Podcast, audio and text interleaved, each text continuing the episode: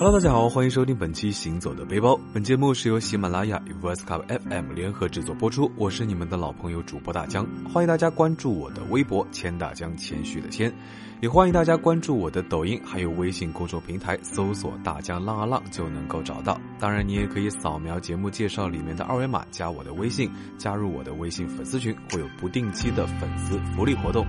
大江浪啊浪，二零二零，我们接着浪起来。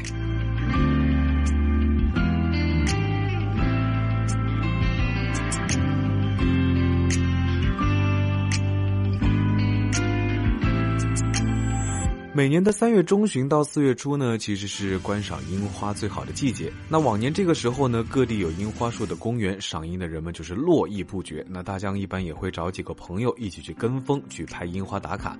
那今年呢没有办法，情况特殊，只能在手机上看直播云赏樱。那天天办公室和家两点一线的生活，说实话待久了真的挺闷的，还是想找个周末好好出去透透气、放放风、晒晒太阳，顺便补充一下维生素 D。虽然长途旅游暂时还是不行，但是就近找个公园自己去野餐郊游自得其乐呢，还是一个不错的选择。那说到郊游，其实小学的时候学校就会组织春游、秋游活动，那活动的地点呢，一般就是在附近的公园或者是远一点的郊区。那最开心的事情莫过于把书包倒空，装满零食啊，小伙伴们在公园。做游戏、吃零食、唱歌，度过充实而美好的一天。那可惜现在因为安全的原因呢，基本上已经没有学校会组织这种郊游活动了。现在的孩子们可能已经不知道有学校郊游这种活动，好吧，可能已经暴露年龄了。那这期呢，大江准备 cos 一把孤独的美食家，给大家带来一份上海公园的赏花野餐郊游攻略。一个人也要浪起来。好了，让我们开始吧。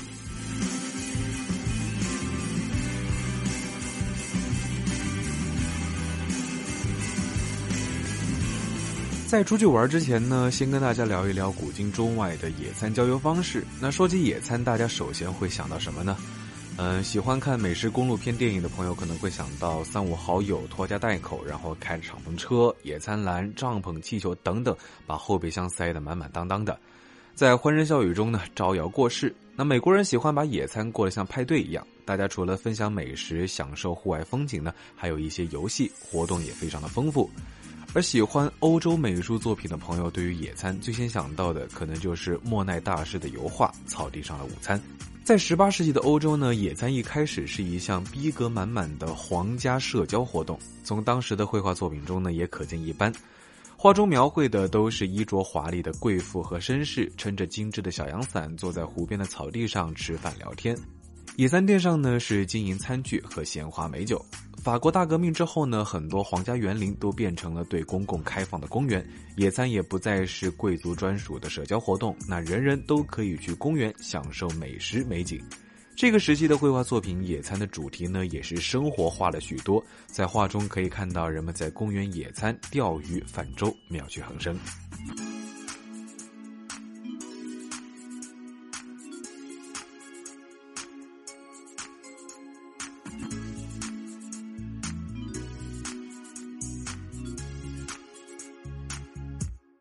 那其实我们国家野餐郊游其实也是有非常悠久的历史，像早在魏晋南北朝时期呢，文人墨客们就喜欢游山玩水、吟诗作对，还发明了曲水流觞这款游戏，一边念诗唱歌，一边让盛着酒的酒杯呢在小河中顺水漂流。当歌声终止，酒杯停在一个人面前时呢，这个人就要罚酒、罚作对子、写诗等等等等，非常风雅。不得不说，古人们真的是很会享受生活啊。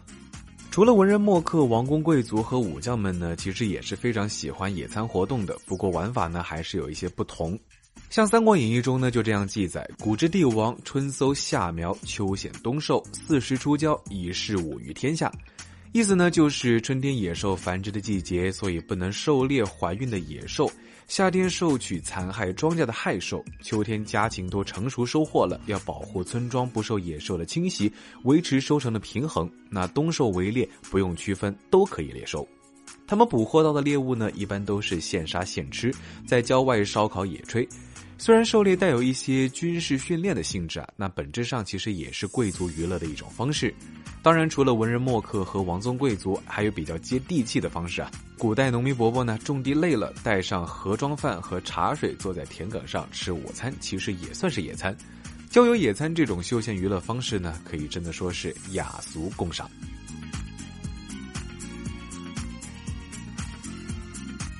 那到了咱们现代人野餐郊游呢，除了感受自然风景、吃吃喝喝，那最重要的就是拍照打卡发朋友圈了。很多人为了拍出好看的野餐照呢，除了精心准备的美食，还会带上一本书、一束鲜花之类的小道具啊。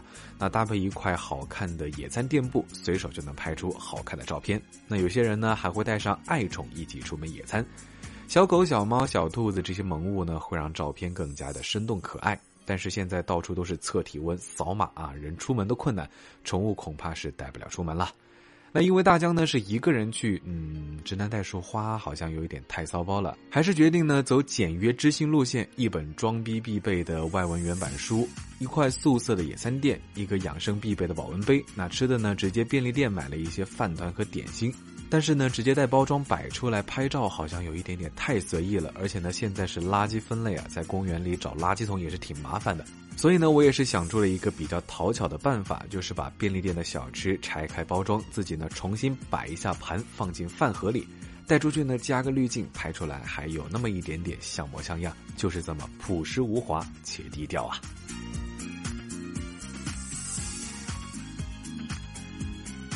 接下来呢，就是选择郊游的地点了。说实话，理想中的郊游地呢，当然是人少僻静，可以暂时摘下口罩，大口呼吸自然空气的公园。那比如佘山公园、顾村公园这种地理位置比较偏，那占地面积也比较大、地广人稀的地方，就是一个不错的选择。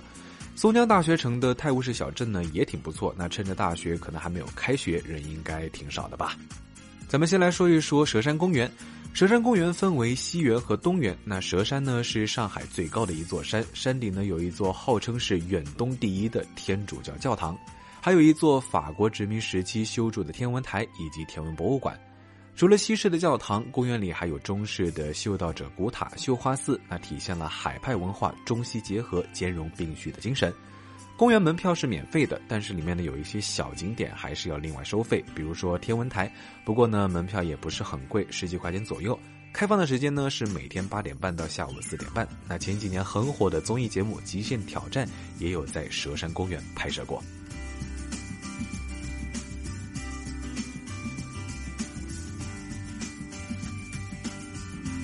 佘山公园呢，从三月十六号就开始重新开园了。那购票呢是需要实名制，并且提前预约，而且呢是每天限额。入园呢还要出示购票凭证或者是预约凭证以及身份证验票。那大家千万不要忘记带身份证。扫码体温检测、戴口罩啊，这些安全事项呢，当然是必须的。自觉与他人保持一米以上的距离，遵守景区疫情防控管理制度。那有点可惜的呢，是现在教堂、天文台这些室内的场馆以及宗教区域都暂时关闭。不过呢，也没关系，特殊时期可以出来玩透透气，已经非常不错了，也不奢求太多啊，知足常乐就好。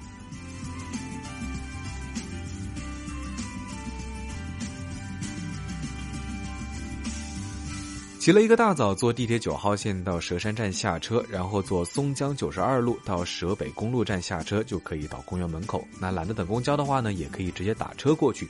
虽然是周末，不过人还真的是挺少的。那匆匆办理好入园手续呢，就赶紧进去玩，想尽快寻觅一个无人的小角落，呼吸自然空气。佘山不高，大概爬二十分钟左右就能够登上山顶。那一路上的游客呢，也是比较有秩序的，大家都隔着好几米，也不怎么说话。清晨的风吹的是非常的舒服，可惜呢，为了啊安全起见，还是不能摘下口罩大口呼吸。那走到半山腰的小亭子呢，惊喜的发现啊亭子没有人，赶紧坐下去休息休息。坐在山间的亭子里吃早餐，虽然只是普通的便利店饭团和蛋糕水果，但是呢有新鲜空气和暖暖的阳光，用餐体验就是不一样。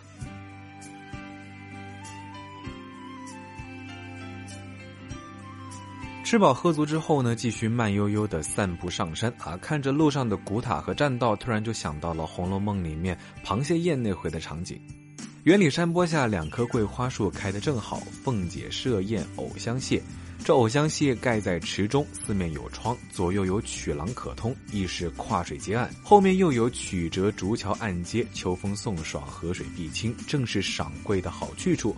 山坡桂树底下铺下两条花毡，命答应的婆子并小丫头等也都做了，只管随意吃喝，等使唤再来。只能感慨贾府不愧是大户人家啊，吃饭也是各种雅致，野餐呢也能玩的这么的奢华。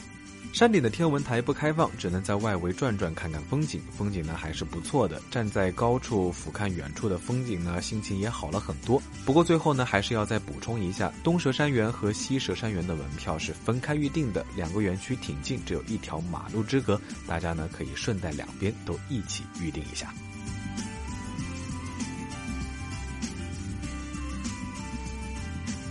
咱们接下来呢，再说一说古村公园。古村公园位于宝山区，那整个园区非常的大，可以玩一整天。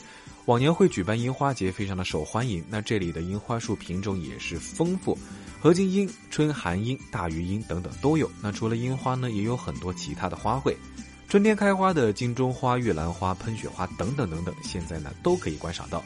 顾村公园是三月十三号就开始开放了，开园时间呢是早上八点到下午五点，也是需要线上预约购票。通过呢微信公众号预订，现场不售票。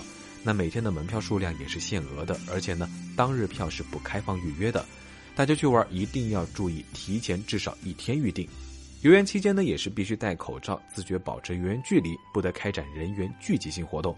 啊，看来大江这种独来独往的单身狗呢，相对还是比较安全的。虽然疫情还没有过去，但是咱们的生活还是得继续呀。不管是一个人还是两个人，大家都要注意身体健康，保持乐观的心态也非常的重要。好了，本期行走的背包到这里就先告一段落啦。我是大江，欢迎大家关注我的微博“谦大江”，谦虚的谦，也欢迎大家关注我的抖音，还有微信公众平台，搜索“大江浪啊浪”就能够找到。当然，可以扫描节目介绍里面的二维码，添加我的微信，加入我的微信粉丝群，会有不定期的粉丝福利活动。大家浪啊浪，二零二零，我们接着浪起来。我们下期节目再见，拜了个拜。